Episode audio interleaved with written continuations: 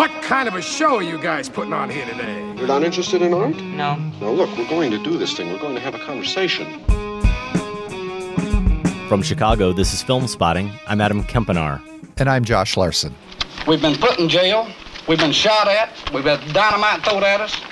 And then you don't want us to have nothing. Well, I tell you, Mr. Horn, I'm going to be standing right there on that picket line looking at you just as long as it takes. That's from Barbara Kopple's Oscar winning documentary, Harlan County, USA, which captures the violence surrounding the 1973 Brookside miner strike and the stories of the miners and their families. Truly one of my favorite documentaries, Harlan County is next up in our 7 from 76 Best Year Ever series. Also, this week, a review of Undina, the latest from one of the most distinctive directors working today, Germany's Christian Petzold. You promised me Undina was about mermaids, Josh. you need a tail, don't you? If, if there's no fish tail, that's right. It's not a mermaid to you. that and more ahead on Filmspotting.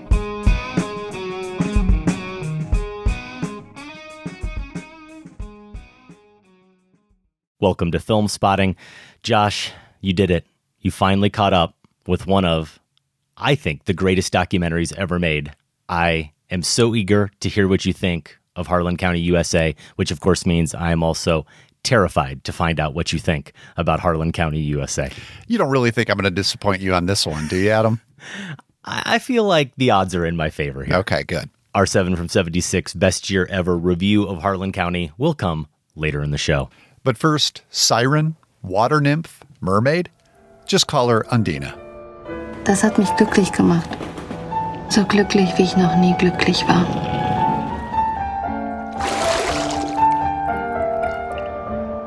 Kannst nicht gehen.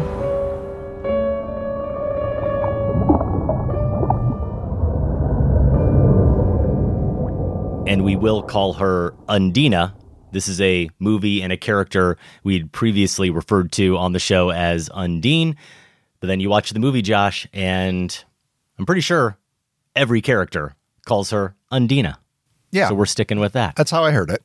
Okay. For the purposes of this review, it's Undina until someone writes in to correct us. And we talked about this film recently on the show as part of our summer movie preview, our unusual film spotting summer movie preview, our top five questions about the summer season. And your number five was Is Undine really about a mermaid. Now, I love it when you do the work for me, and now I don't really have to craft any kind of setup.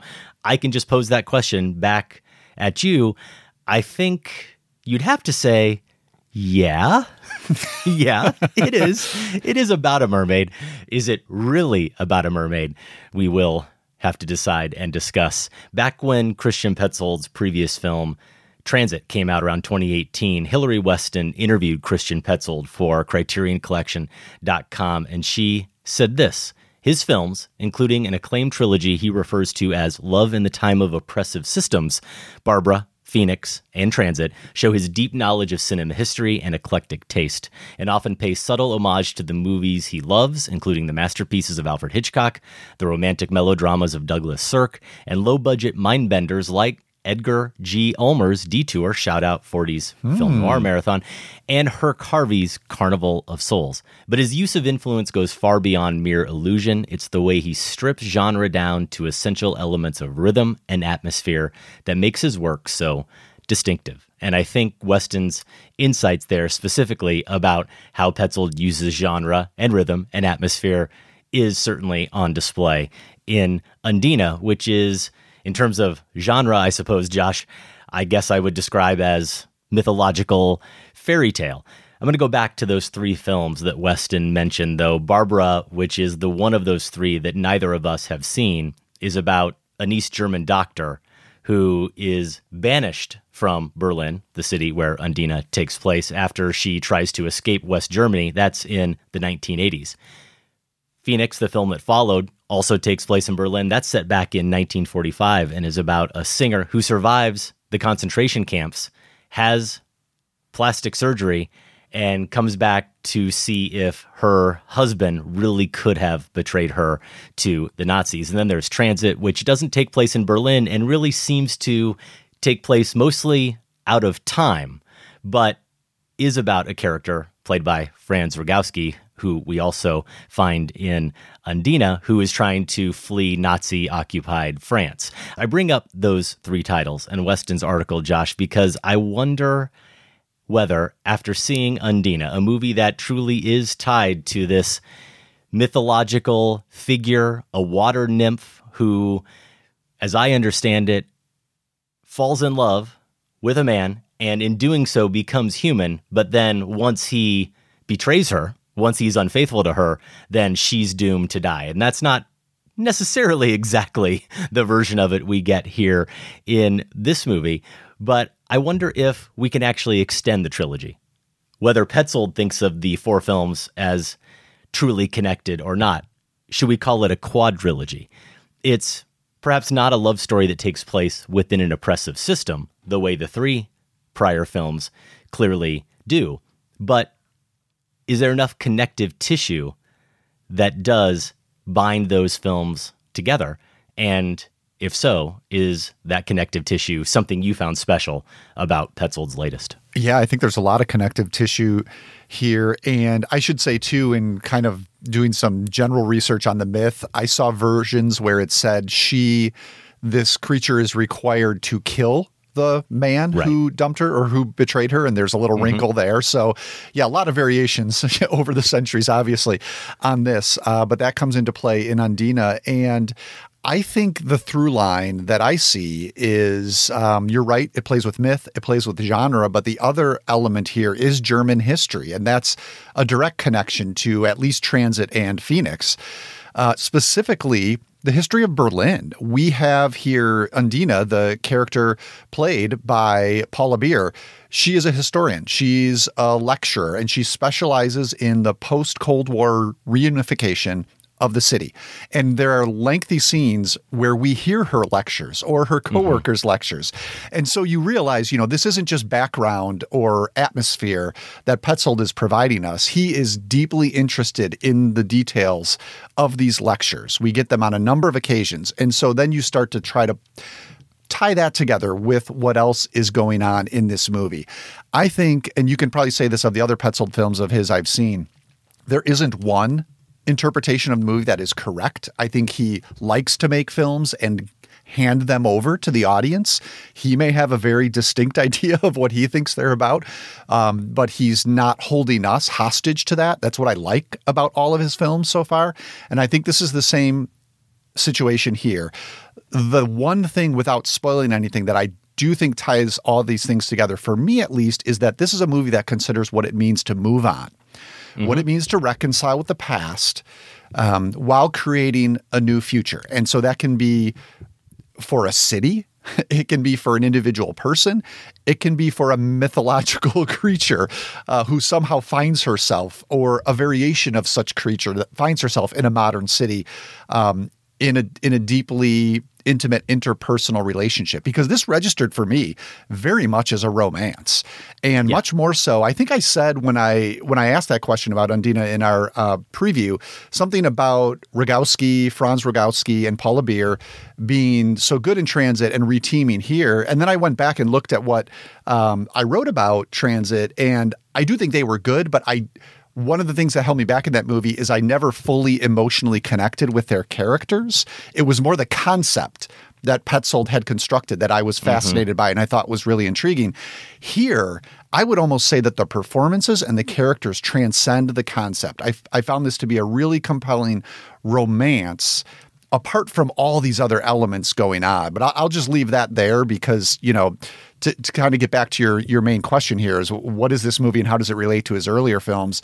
I absolutely see it completely mm-hmm. in line. It's a little bit you know, it's a little bit of a lower gear Petzold film compared to Transit and um, Phoenix, which were either a direct period piece or a pseudo period piece, larger scale. This is a little quieter and intimate, um, but I think it's absolutely in line with those films yeah, larger scale, larger stakes, even as mysterious and kind of enigmatic transit is. I think you you know with at least those two prior films that we have seen and talked about, Phoenix and Transit, they're movies where you know or have a sense of what they're building to, or maybe what the resolve could potentially be. And here, I'm not sure that it's as clear or it's maybe a little bit more elusive. I remember writing about transit in my notes at the time and talking about it on the show that it's a movie that definitely felt like a bit of a riddle.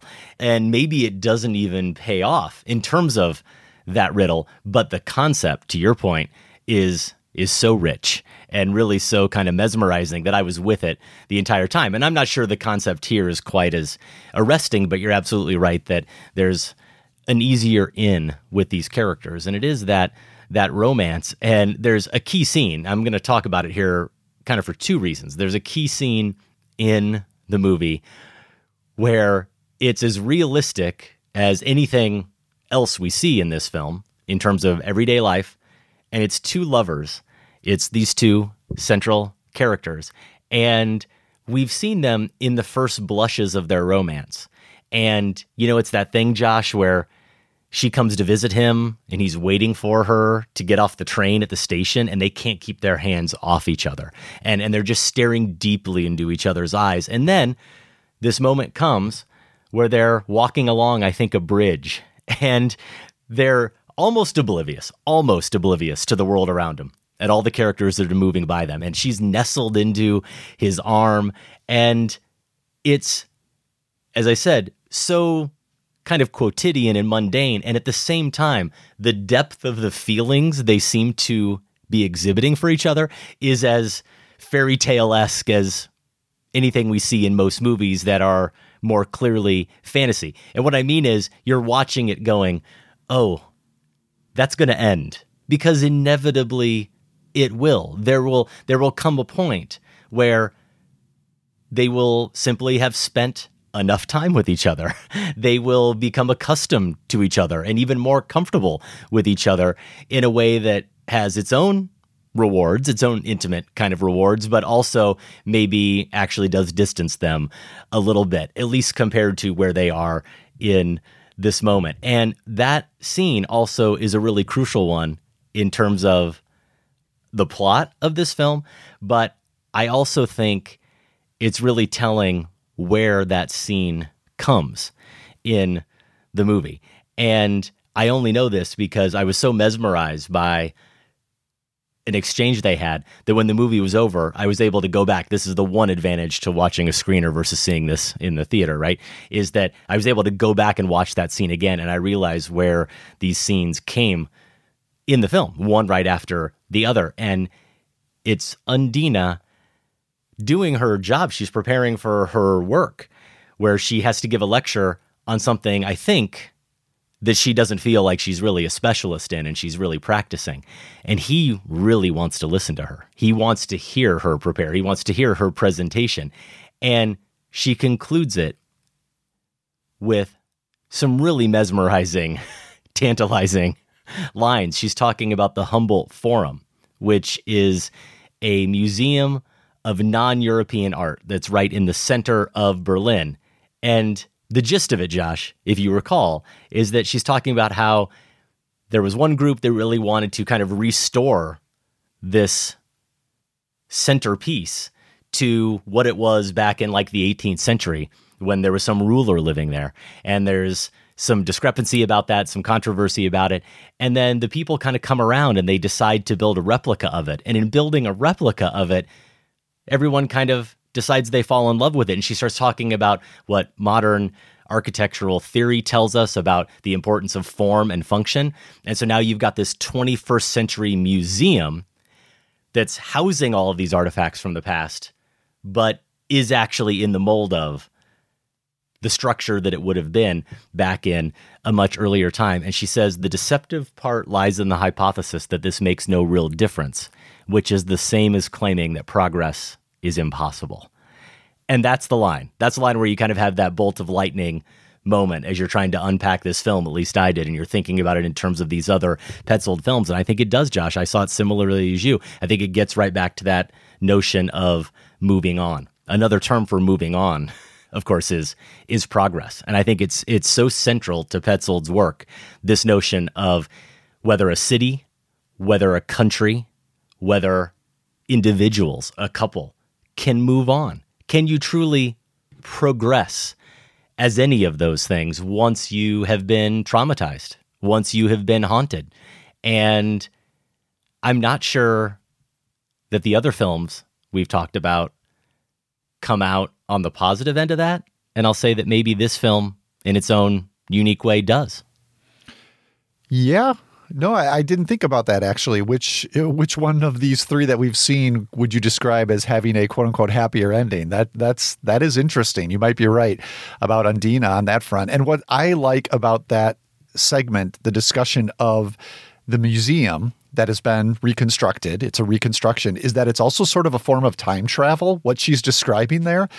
And we have, I don't want to say we have time travel in this movie, but we have maybe time slippage in a few mm-hmm. Instances, which is a piece to the puzzle I have yet to put together, to be honest with you, but I do like that it kind of pops up here and there.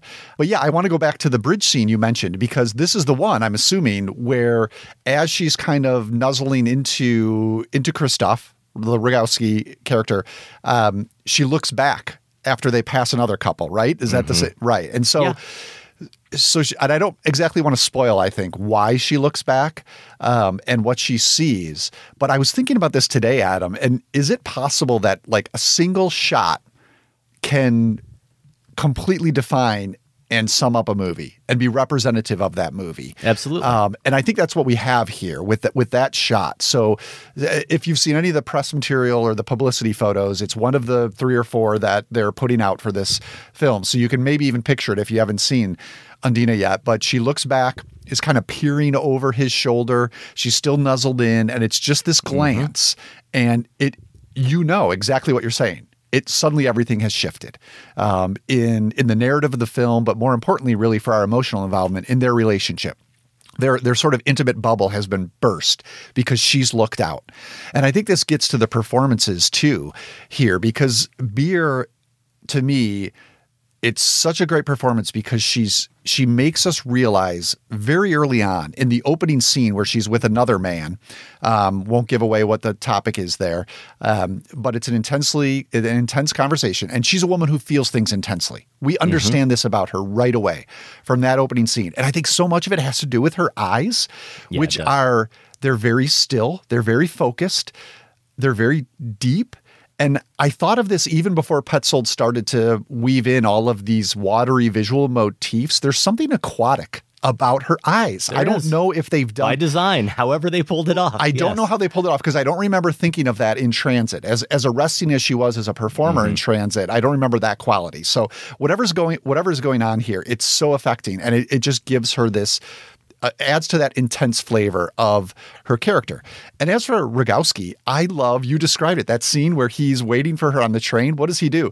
He runs along the train as it's arriving in the station. He's just such an infatuated puppy dog. I think throughout throughout this movie, and we see again how he nuzzles into her neck at times, and they are this couple who are so thoroughly engrossed in each other.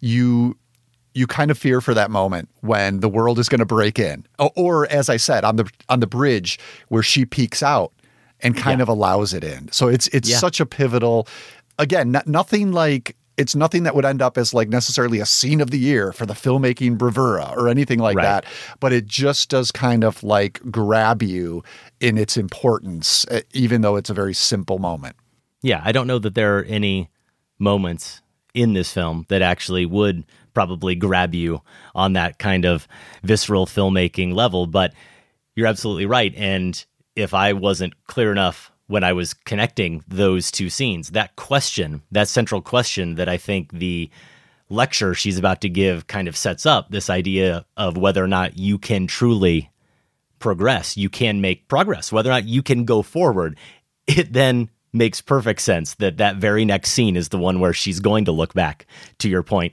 and that's going to be put to the test. It mm-hmm. all happens right within a matter of seconds of each other and I'm with you on on the performers and especially beer. It is about the eyes. It could be something simply too about contacts or makeup, something a little bit artificial that is adding to it. But the reality is, Beer's just a really, really talented, deep feeling performer based on the work we've seen. And especially in that opening scene and throughout, you're right about the eyes in that with very subtle shifts, very subtle shifts, she can go in a matter of seconds from being someone who is looking at a man as if he means everything in the world to her and has nothing but deep love and respect for him to then in the next second looking like she might devour him hmm. if she if she had the choice. You know, something something kind of sinister actually is just always kind of peeking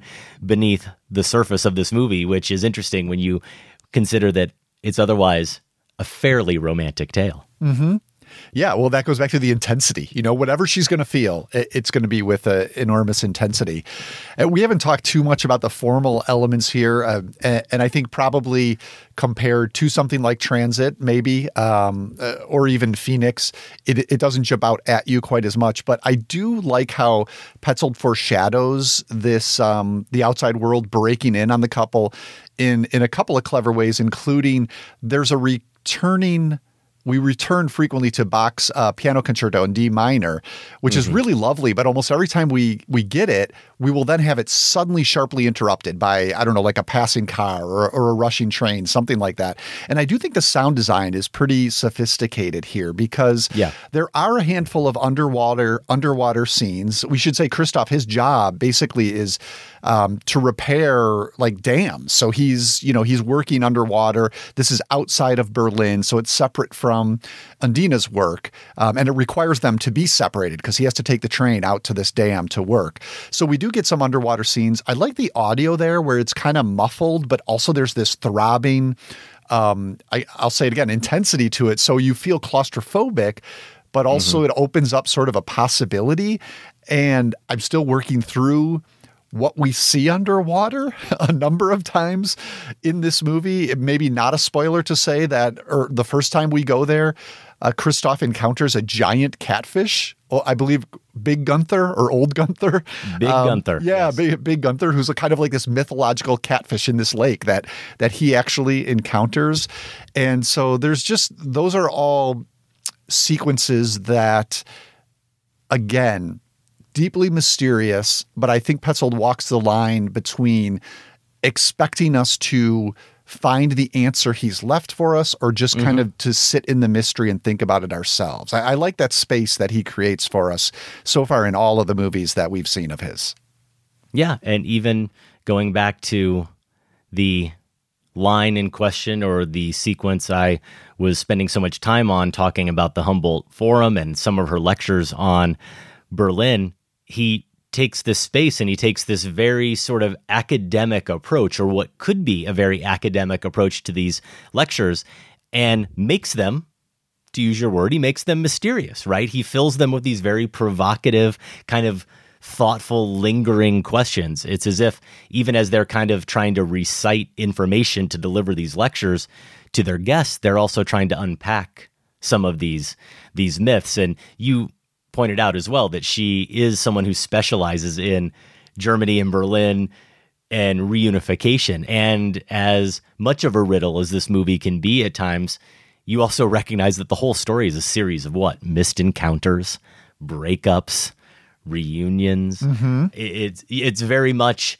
tied to the work that she does. And that that makes sense once you start to piece together, let's say, who Undina really is. That that her her work, her professional life, and her work within this city and about this city really does. I think to go back to where we started, it it mirrors Petzold's own as an artist, right? yeah In his in his in his desire to want to explore these myths and these really provocative philosophical questions, but he's so tethered always to to the location and the space and the the memories and the history. there. Yeah, the history, right? How many how many different angles, intriguing angles can you take on for him German history, specifically German history that he wants to wrestle with? So far in these films that we've seen, each one has taken a really compelling and very different angle towards looking at that history. Undina is currently playing in limited release. If you see it and agree or disagree with our takes, you can email us feedback at filmspotting.net. All right, it's time for me to take care of that blind spot. Our 7 from 76 series continues when we come back with Harlan County, USA. Plus, a massacre theater scene so thematically perfect for this episode, it's as if it was written with us in mind. Stay with us. Traveling on down that cold town road, listen to my rubber tires whine. Goodbye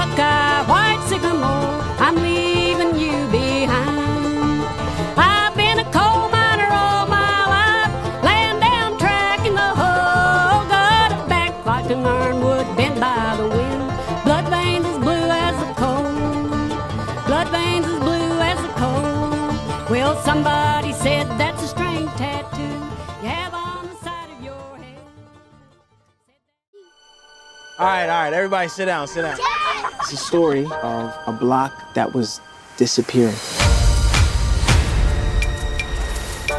In un barrio called Washington Heights, the streets were made of music. In the Heights, a clip from the trailer there. It will be my second experience in a movie theater in quite some time. And one I'm going to say I'm looking forward to just a little bit more, Josh, than I was A Quiet Place Part 2 because of the involvement, of course, of Lin-Manuel Miranda, my appreciation for the musical that the movie is based on. And so far, from the little bits that I've seen, it seems to be getting some halfway decent reviews. Yeah, that's pretty much what I've seen too. So raises the bar, raises the expectations at least. I'm curious though, it makes me wonder, Adam. So the philosophy you have towards books adapted into movies, which is generally mm-hmm. don't read them. Um, you Yeah. don't like that. I I usually try to in most cases.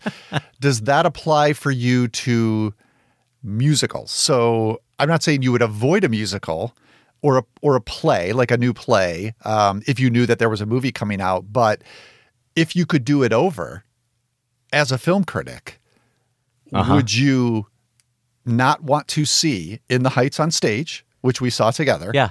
so that that's you, right. so that you could bring a pure point of view to the film Great question. to the to the film experience. okay, this is all unplanned, and I will try to come up with a halfway decent answer and say that really, even though, yes, I do get into some philosophical realms when we talk about that whole book before movie subject, the reality is that I'm mostly just really jealous that you still make time to read books. And Okay. that, that your life is so well structured and you're so organized and so studious that hmm. you that you get that homework done. I, I, hmm. I may disagree with the approach, but I'm also really quite jealous. My cop out answer is going to be that the truth is that in the Heights musical we saw together feels like it was 20 years ago. Well, this And is I'm true. not sure.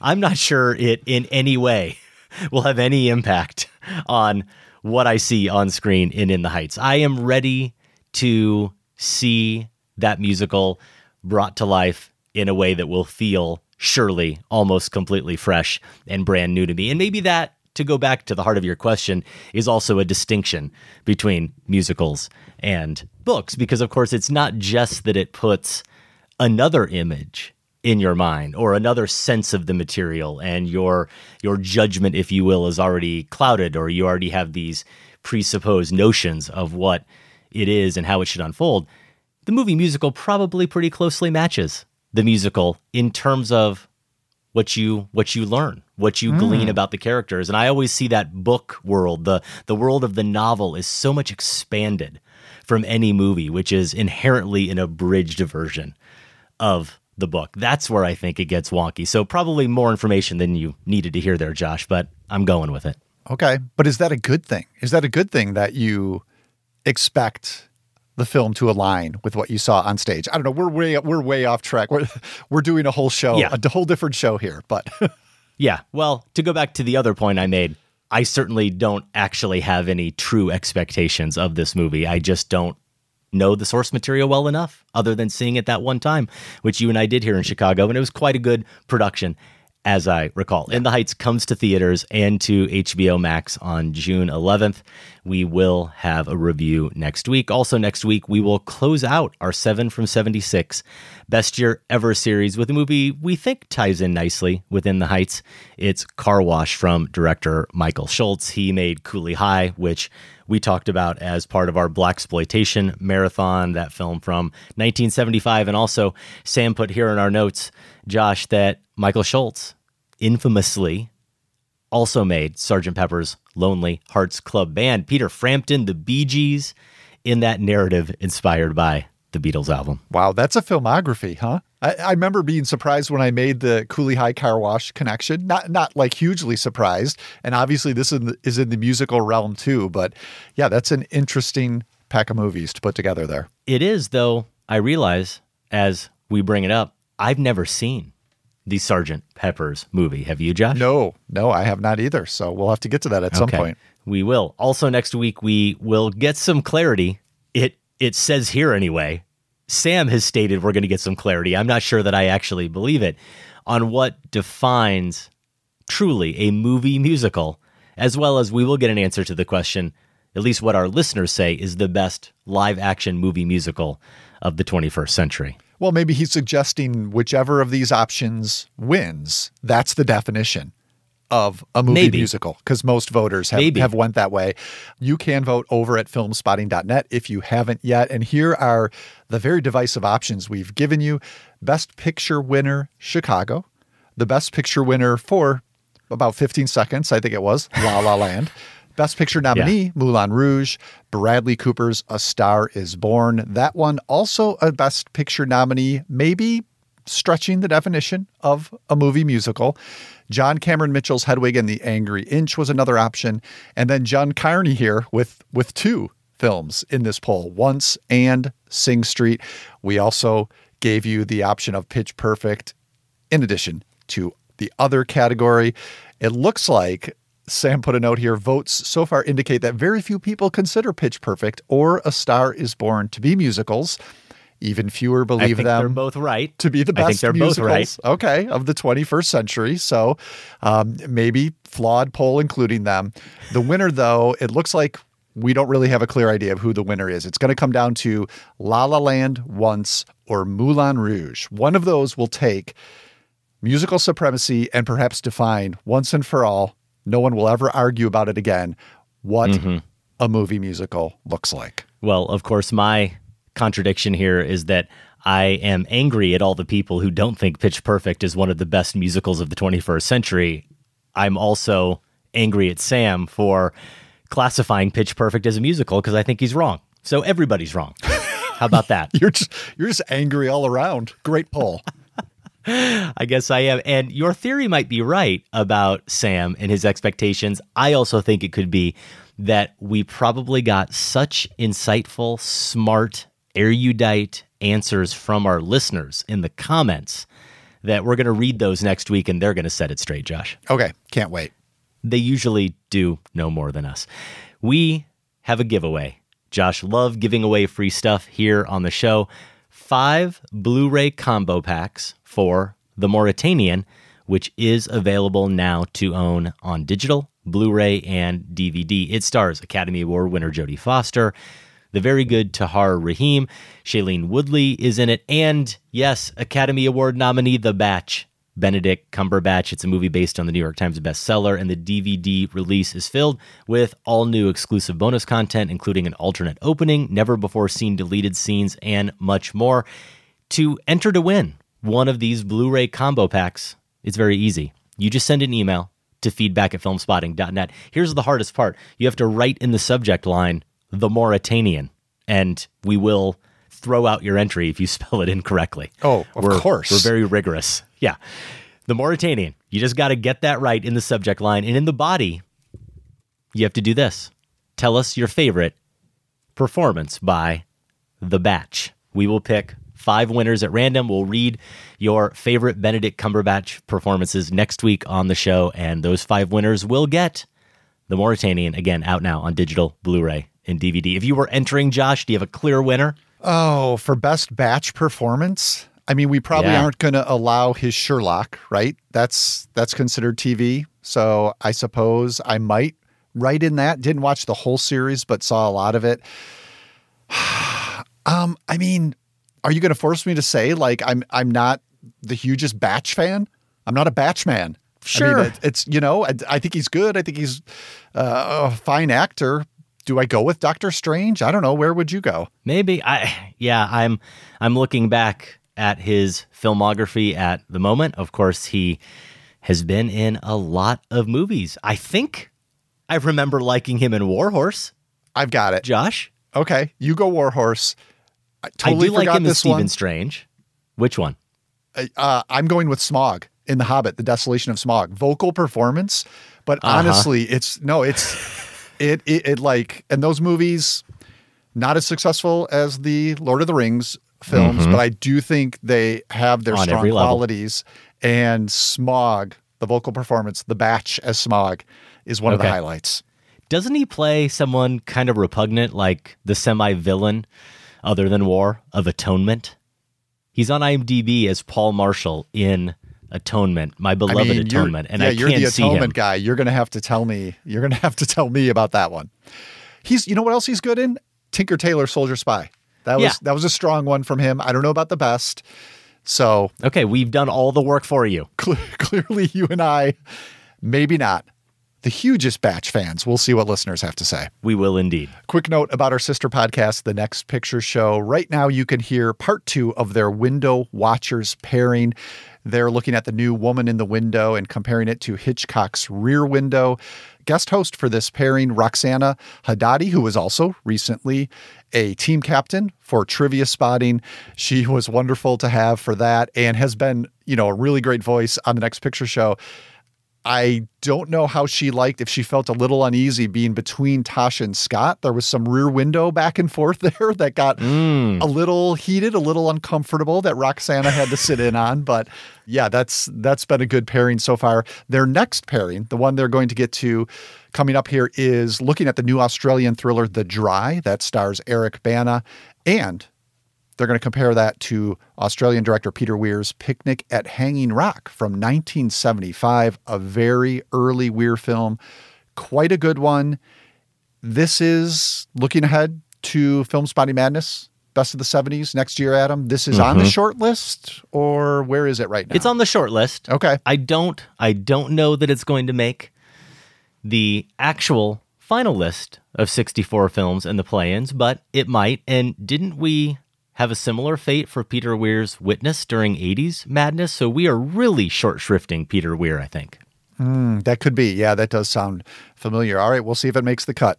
Next picture show hosts are Tasha Robinson, Keith Phipps, Scott Tobias, and Genevieve Koski, and new episodes post every Tuesday wherever you get your podcasts. If you want more information, head over to nextpictureshow.net. One way that you can support Film Spotting is to join the Film Spotting family over on Patreon.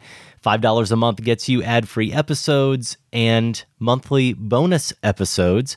We did recently talk about another 70s madness contender, at least one we had to think about for the final list. It's on the short list. It's Robert Altman's Three Women. For June, we're looking ahead to some more blind spots that are on that list.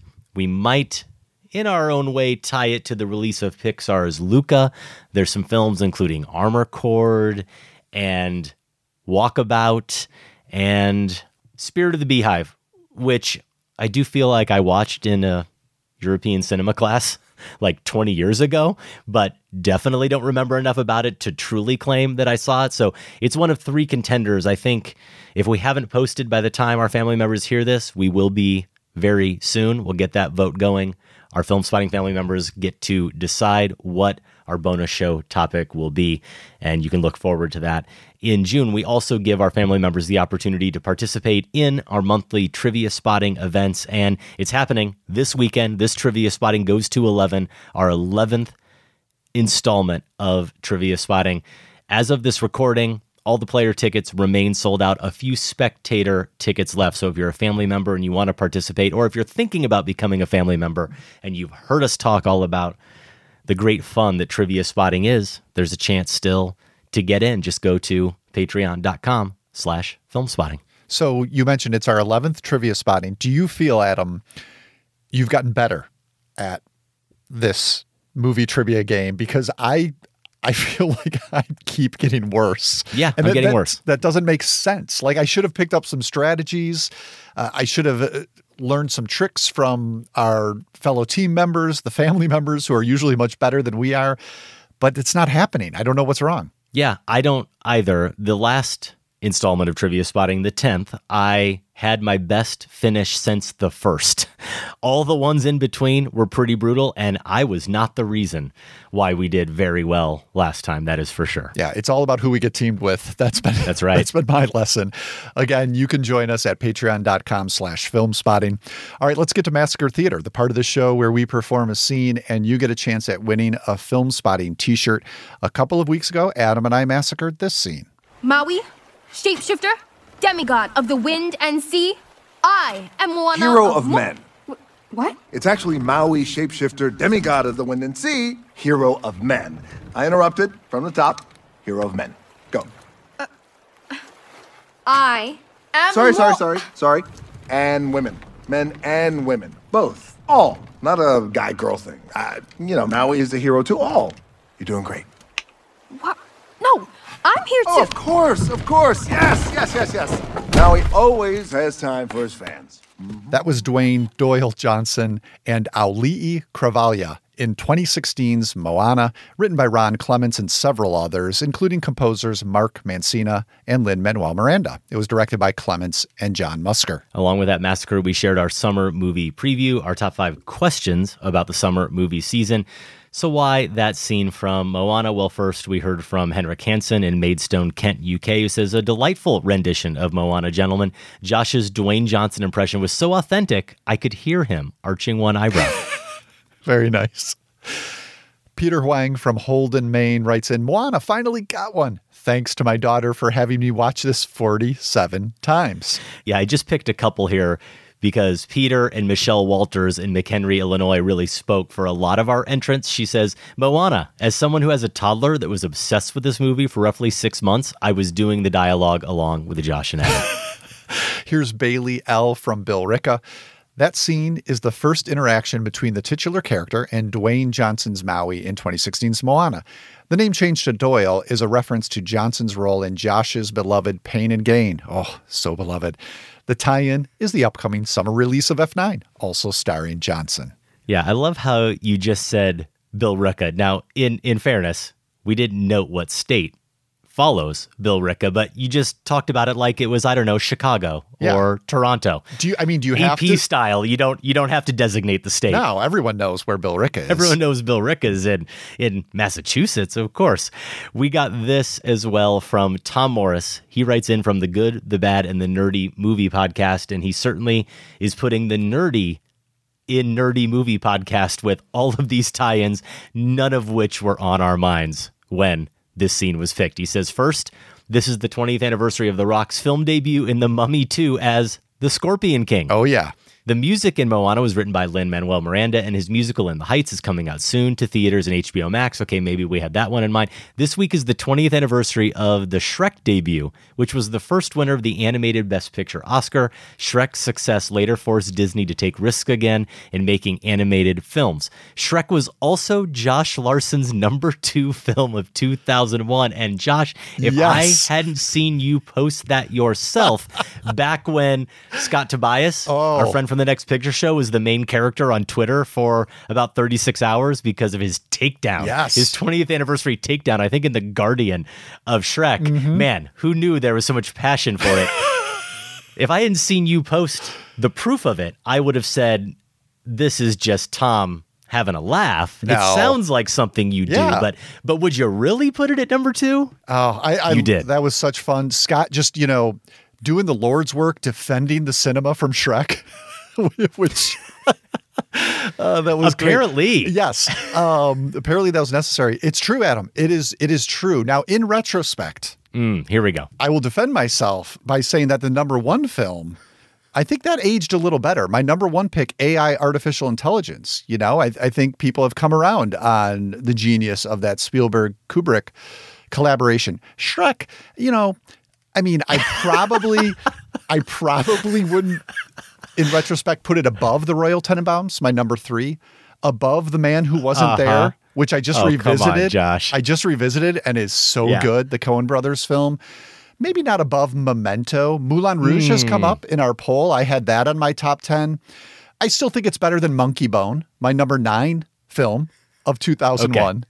Adam. So you can see what you're dealing with here. All right. We're we're in an alternative Josh universe. Yeah, yeah. Where I like to live. I'm just still laughing because I wish people could have seen kind of just the head move you made when you said Shrek, maybe not. it was there was just something about the the physicality of that that matched your voice that was it was wonderful, Well, and I'm also going to say, I stand by Shrek.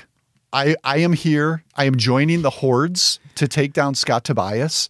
I but think it's you say that when was the last time you watched it? um probably the last time I watched it was when our daughter was being born in the hospital because it was the one movie we brought to distract us. We didn't get very far into it. For whatever reason, we grabbed Shrek, Okay. the screener of Shrek, on the way to the hospital.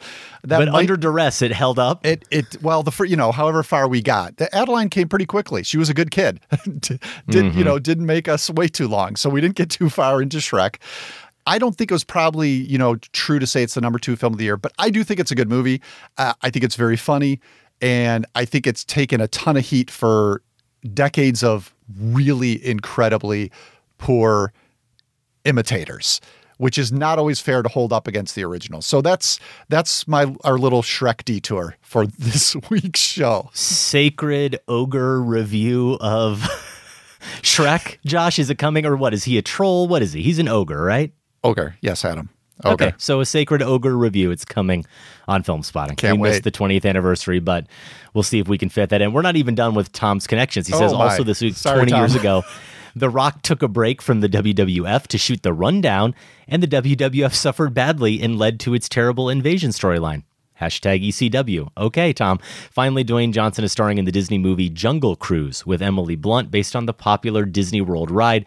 Blunt is also in A Quiet Place too. There you have it good work tom reach in to the kind of brimming film spotting hat and pick out this week's winner, Josh. our winner a familiar name i think Yes. to the podcast aviv rubenstein from la Congratulations, Aviv. At long last, Aviv, who I have broken bread with, and by broken bread, I mean had drinks with in LA at a film spotting meetup, he finally gets the coveted film spotting t shirt. Email us feedback at filmspotting.net and we will set you up with that shirt, Aviv. That was the greatest acting I have ever seen. I just don't know how you do it, Gary. How do you make yourself so somber and emotional to make everybody cry like that? It's not that hard, really. I just think about the saddest moment in my life. we were just doing our little bit of preparation, which usually means just watching the scene for probably the first time. and we just both remain dumbstruck that such a perfect scene exists. And I mean perfect scene just in general in thinking about the totality of cinema, but I also mean for this particular show. It's almost as if I want to give Sam credit for thinking that, you know, maybe he'd had this plan for a year. He's like, I will find the perfect reason for them to have to do this scene. Massacre we will Theater. make a show work yes around this scene. I like to think that he pitched the concept for Undine to Christian Petzold just so that Hmm. he could eventually get here today. Okay. Well, this is going to require some real acting by the both of us. Yes. And I think you've got you've got the harder role, though in a way you also have the easier role because my guy is kind of trying to really act and and your guy's having a great time. All right, let's see what you do with it then. All right, here we go. I'm going to start it off so you're going to give me the action. And action. Why'd you have to come back to this damn town? Wanted to make a new life for myself. I'm sorry I was born with this perfect bone structure. That my hair looks better done up with gel and mousse than hidden under a stupid hat with a light on it. All I ever wanted to do was make you proud of me, Pop. With what? Your male modeling? Prancing around in your underwear with your wiener hanging out for everyone to see? You're dead to me, boy. You're more dead to me than your dead mother. I just thank the Lord she didn't live to see her son as a mermaid. Merman. Merman. and scene. Scene. Sorry. Wow. I, I got a little caught up there. I mean, just a little too Yeah. close to home to some of the Yeah. conversations Oh, me and my dad had. I'm I'm quite certain of that. If you know a film we just massacred, and I'm going to say Josh didn't massacre it at all. Email the movie's title along with your name and location to feedback at filmspotting.net. Deadline is Monday, June 14th.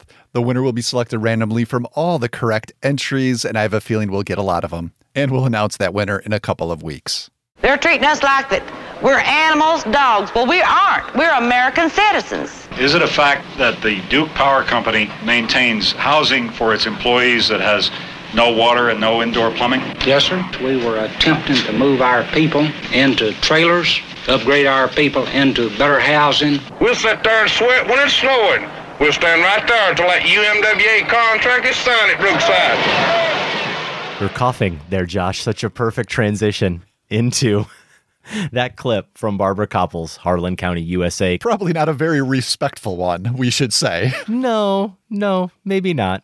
Kopple's first film won the 1977 Oscar for Best Documentary Feature. It is next up in our 7 from 76 Best Year Ever series. As I mentioned on last week's show, Harlan County was part of one of the very earliest film spotting marathons, our seventh, which was simply documentaries. Sam and I really had some homework we needed to do, Josh, back in the early days of this show. That was 2006. It's one of my favorite docs, but we included it in this series because it was a blind spot for you. The movie documents the 1973 Brookside miners' strike in southeast Kentucky. As you heard there in the clip, life for the miners and their families was extraordinarily difficult, with impoverished living conditions and lives cut short by accidents and black lung disease. Of course, meanwhile, profits are soaring for the mine's owners, Duke Power Company, and its subsidiary, Eastover Coal Company. Kopple's camera captures both the violence and the threat of violence between strikers and strike breakers. It also captures the domestic life in the mining community and the intense emotions on display at meetings between miners and the mine's owners. Now, Last week, Josh, I think you said that the only Kopple film you had seen was her Sharon Jones doc, Miss Sharon Jones from 2015. Here she is, much earlier in her career, working in a very different mode. I, of course, am curious to hear, I'm dying to hear how the movie worked for you, but I'm also curious about your reaction to it out of context. And what I mean is, watching the movie not within the scope of really talking about other documentaries. It certainly is unlike any of the other films we've talked about so far as part of this 7 from 76 series, but that's prompted by the fact that I watched this movie for the last time back in, I think it was 2013, when I taught a class on documentaries at the University of Chicago's Graham School. And when you watch Harlan County within a certain framework and it's positioned kind of right at a transition point between some of the early direct cinema pieces and then the more subjective work and the more abstract work, even of Errol Morris or Werner Herzog or the personal essays of a filmmaker like Michael Moore, you really can see kind of how groundbreaking Harlan County, USA was for its time. Could you appreciate it despite maybe not having that context for it?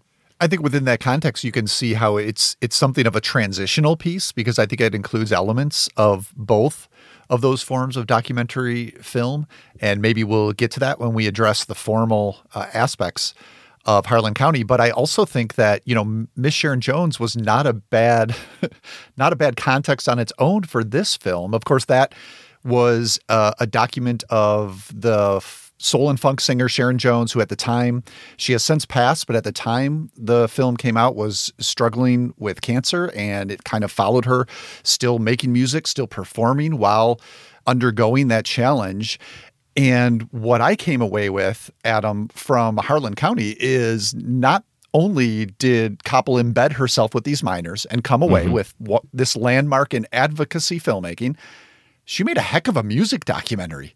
Yeah. I mean, th- this thing is chock full of not only traditional folk songs, which maybe knowing what I did about the film, I could have expected, you know, these songs that I've heard in different variations, but performed here for people um, just in their natural element that her camera is capturing, but also some like ballads that were newly written to address the situation at hand. We, we see songs performed with the names of the men who are involved in these negotiations and these disputes mm-hmm. addressed in the songs. And so yes. this thing, I mean, do we throw this in the poll as a great, it's not 21st century, but movie musical?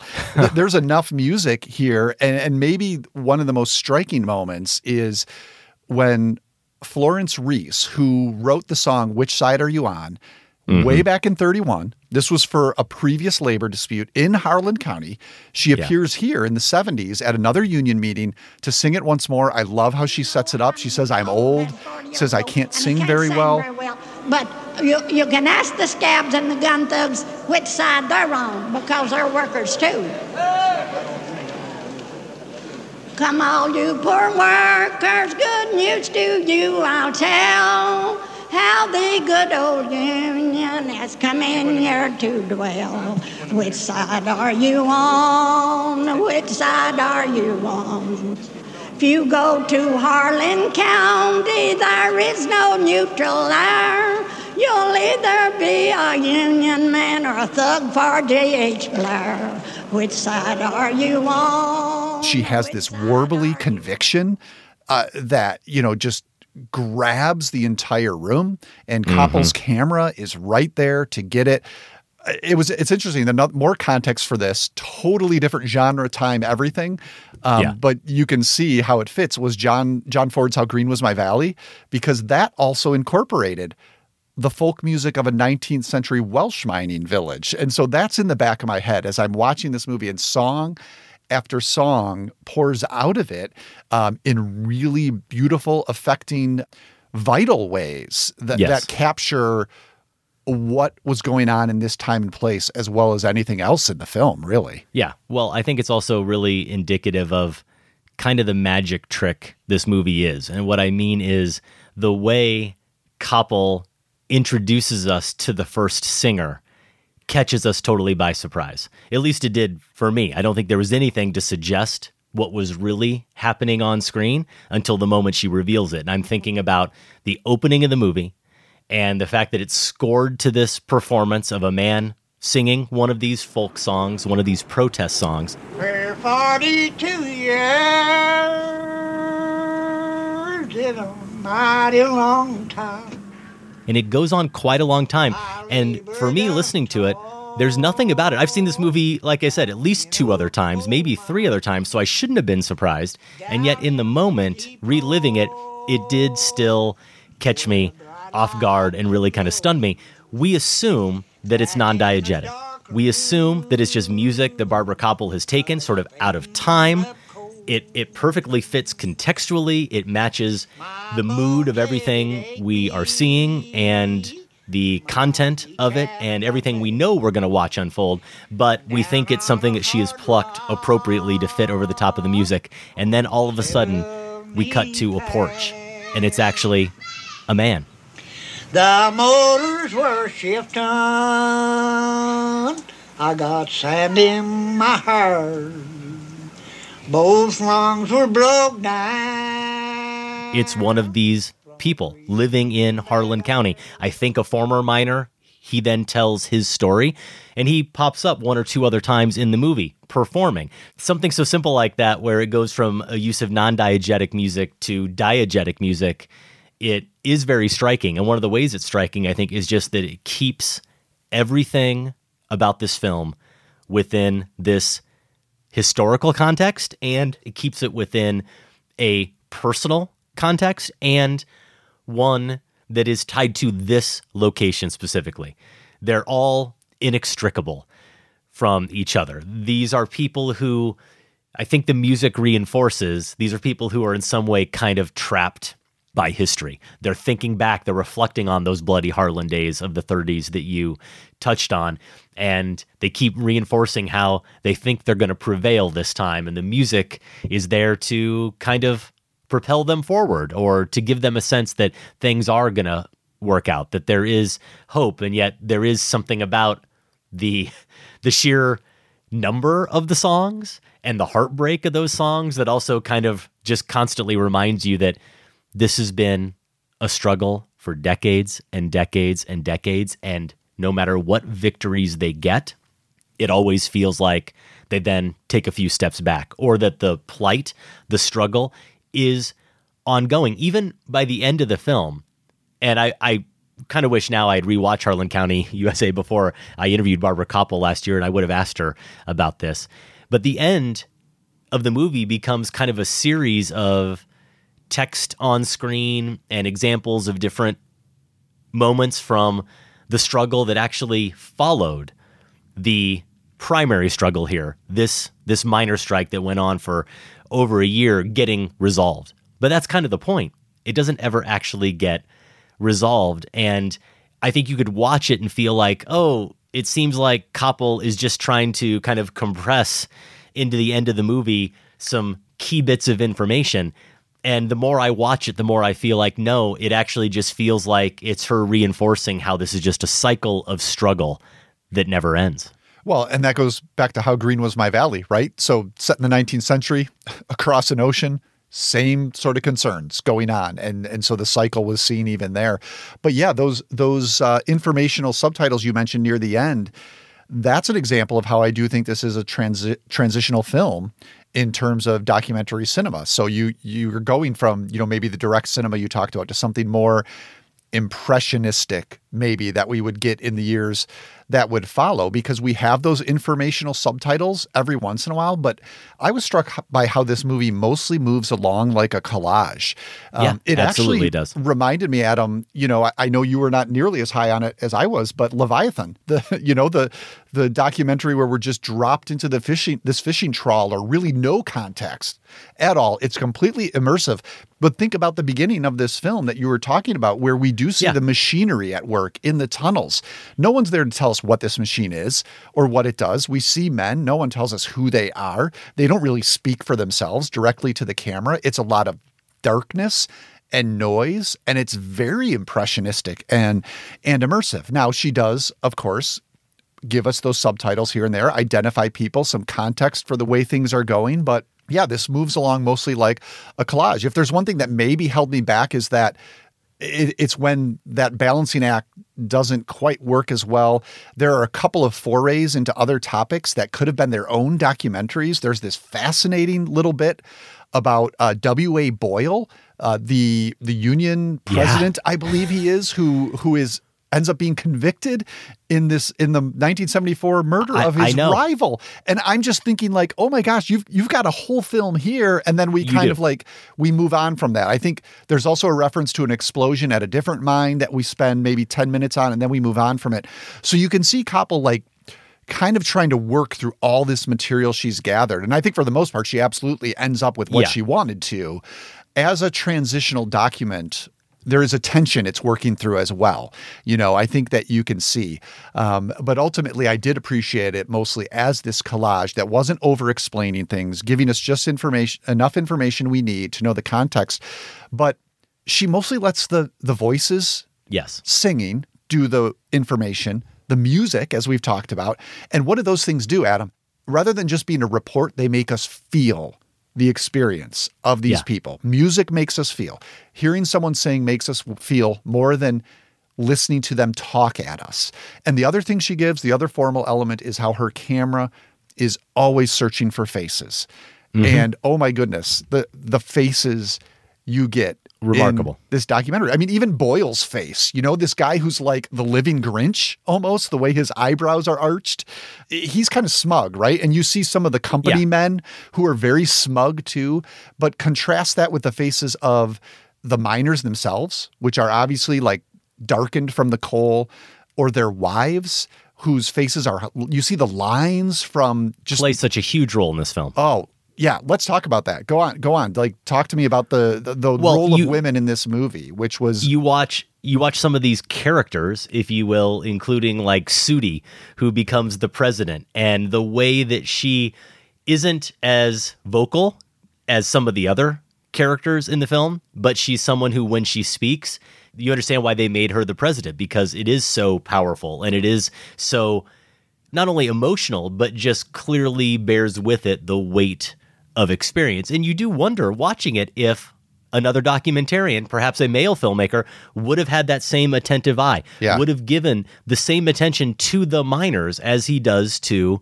the women Would who, he have in a lot of cases, yeah, would he? would he have bothered to go to those meetings? We see a lot of meetings right. organized by the women who are organizing their own protests. Yeah, would a male filmmaker have thought those were worthy of the time? I don't know, but Kopple clearly did. And it turns out they play such a pivotal role in not only keeping the picket lines together and just sort of keeping the strike going, keeping the cause going, but in a lot of ways, they have the biggest impact on the gun thugs and the other scabs, as they call them, who are trying to break the picket line. They actually affect some change, even if it's fairly short lived. And the biggest thing they do, I think, is show so much conviction and take so much action that the men actually have to start having their own meetings where they say, "Guys, we we have to step up. We're not doing enough." The women in a way are making us look bad just because we're we're the miners and we're not all committed to it the same way our wives are. And I just appreciate that as much as the movie focuses on the incredibly dangerous work that these men put in for very little pay. And the movie really does, right from the beginning, right? It's all about the toil. It's all about the work. She sets it up with that great editing to that music. It is a montage. It's this collage of these moments of just the men doing the work. She also equals that out with all of this footage of not only the domestic life, what's happening at home with the women and the children, but also what the women are doing actually to try to affect some change. Now we're with you, and we'll stick with you.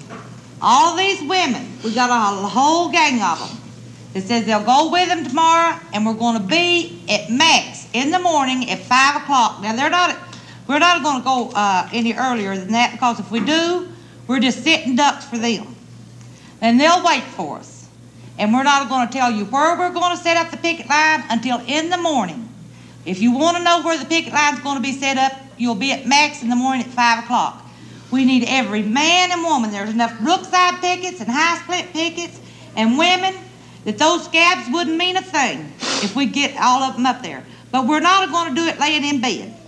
I think it's Sudi who says there's one point during one of their meetings where some accusations of of husband stealing get thrown out Yeah. there. I, is it Sudi who says I'm not I think after it's the a-" other one, but she says I'm not after a man. I'm after a contract. I'm raising two sons. Maybe it's Right. a different a different figure in the film, but I just think that's just such a striking declaration of sort of reorienting them in the moment, the people at that meeting, but also us as viewers to what is at stake here, what this is all about. And then another woman, to your point about, yeah, the, who they they call the gun thugs who come up to intimidate the picket lines. It's actually one of the women who brandishes a piece of her own first Yeah. and says Yeah. something I like think it's Lois. something like we it's we got to fight fire with fire. So it is Yep. very interesting how and again this is selected footage that Kopple got, but the perception we're given is exactly as you say. It's not only the women who are the most committed to this and that line about raising two sons explains why, but also the ones who sometimes take the first step and the quote unquote manly step in many Mhm. cases as opposed to the men. So there, you know, maybe there were other scene or other moments or other meetings where the men were doing something similar, but this is as the film presents it, that is what we see, which is pretty fascinating. Yeah, I think the other most striking aspect of Harlan County, USA is, and you use the word advocacy, it is the way she does still stay a little bit at a distance, but not be shy at all about injecting herself into the proceedings and where there's maybe just a little bit of ambiguity or vagueness in what I'm saying, it's because she's not an instigator in the same way a Michael Moore is or Sure. a Ross McElwee is, where it's about her. It's about you knowing who Barbara Kopple is and you clearly seeing her on camera and what she is doing or what she is asking or how she's trying to provoke things. But there are definitely times in the film where you hear her with the sound equipment, sort of behind the camera or next to the camera, asking questions and you see where she's positioned at all times. There are of course instances where we are in certain meetings where it's the the bad guys speaking, the heads of the corporation speaking, but for the most part, she's in these living rooms. Yeah. She's on the porches. She's in all of their meetings. She's even, I don't know how I had never really paid attention to this before. She's even in the jail cell. Yeah, when I they did get think about arrested. that. Yeah. Right? Like she's she's so close to them that she is even in there with them. And I, I say this carefully because I don't want to suggest that the appearance of objectivity or the appearance of truth is what any documentarian should necessarily strive for. But you are able to kind of watch this film and marvel at how on one hand, she is inserting herself into it, and she clearly is aligning herself with these miners. But then also, you watch some of these scenes, you watch some of those squabbles, you watch those outbursts of of emotion, and you see how how true to themselves they seem to be on screen, and you have to be amazed at how woven into the fabric of that community Kopple clearly was. She had developed such intimate bonds with them that it's as if she truly is getting an experience. She's capturing an experience on film in a lot of these scenes that doesn't feel as if the camera really is affecting what she's observing, even though it clearly is. Sure.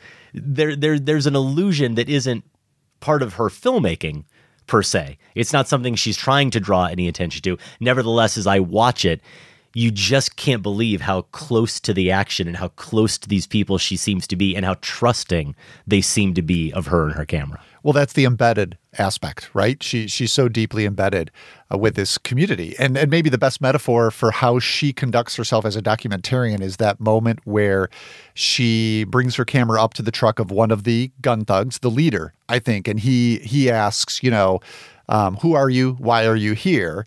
And demands some credentials, I think, or she offers them. She says, I, you know, I have a press pass to be here.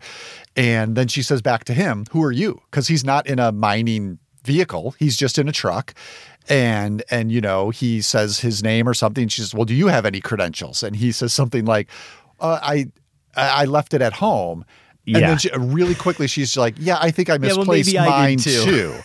Uh-huh. And that's the you know, I don't think she means for that moment to represent this, but it does in a way represent her position as a documentarian is how she wants to be regarded is that she has a right to be there she's earned her the respect of that community yet she wants to be a little bit anonymous at the same time the other Yeah. thing i want to point out I, and i think you referenced this adam because i think it might be the same old timer who's at the very beginning i'm not sure if he's the same guy who Mhm. sings but the other thing kopple knows is that a good story from one of these folks is going to tell so much more than any sort of facts or statistics, which the movie has some of, some crucial Yes. ones.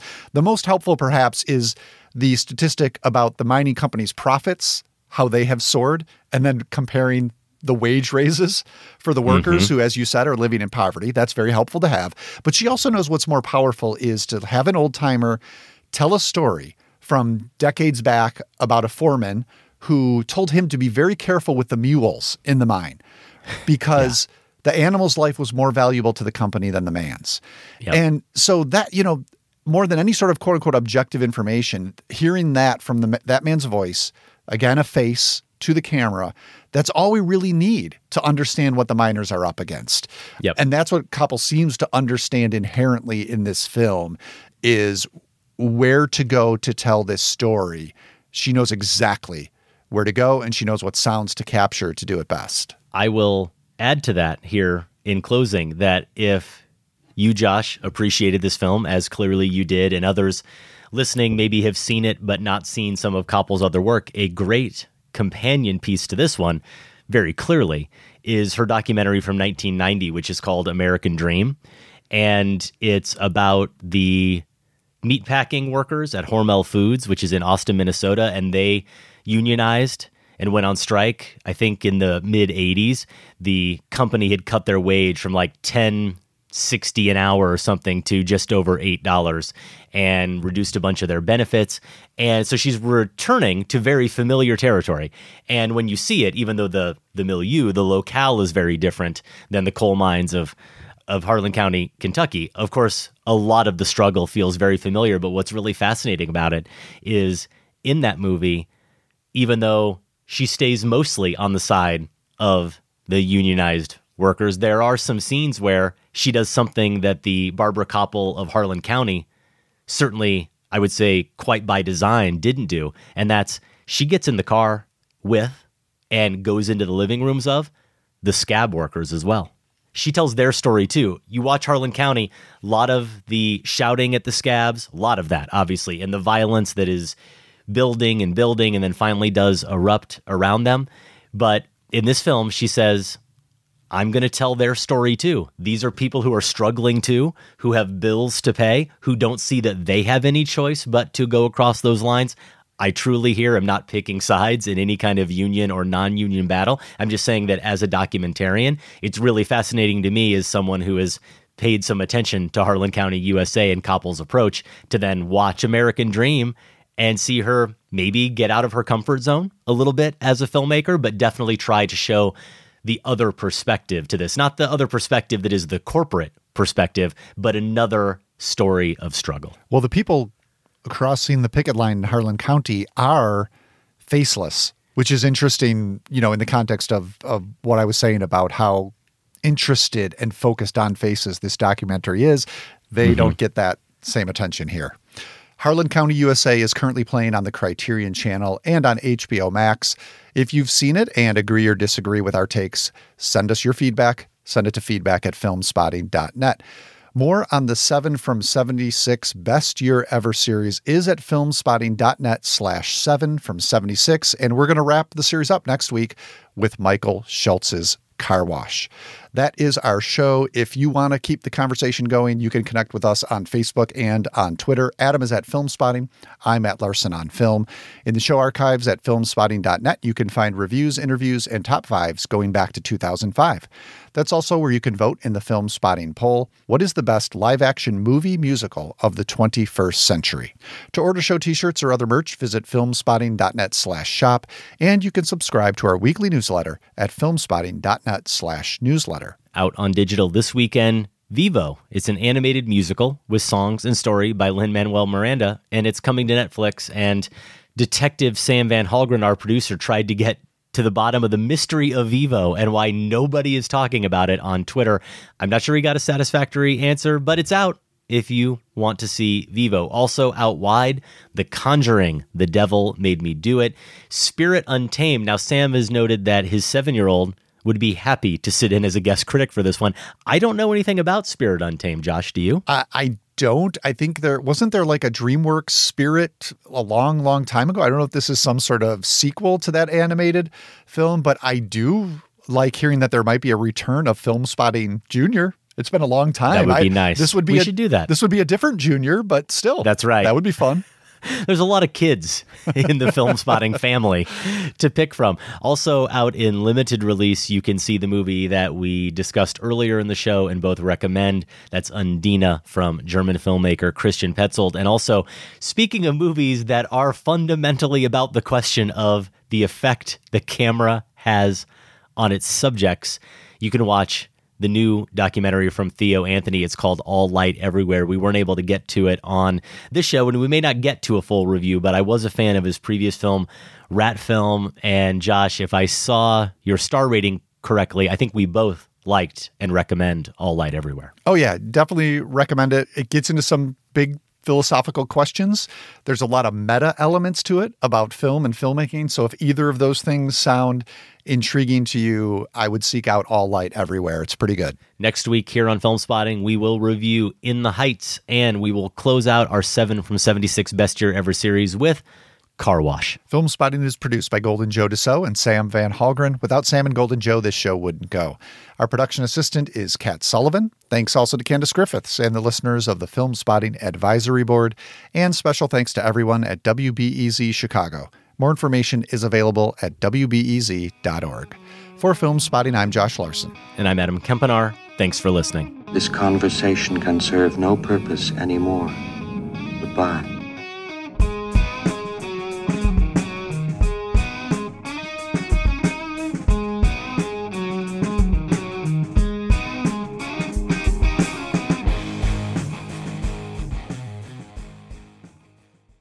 Film Spotting is listener supported. Join the Film Spotting family at filmspottingfamily.com and get access to ad free episodes, monthly bonus shows, our weekly newsletter, and for the first time, all in one place, the entire Film Spotting archive going back to 2005.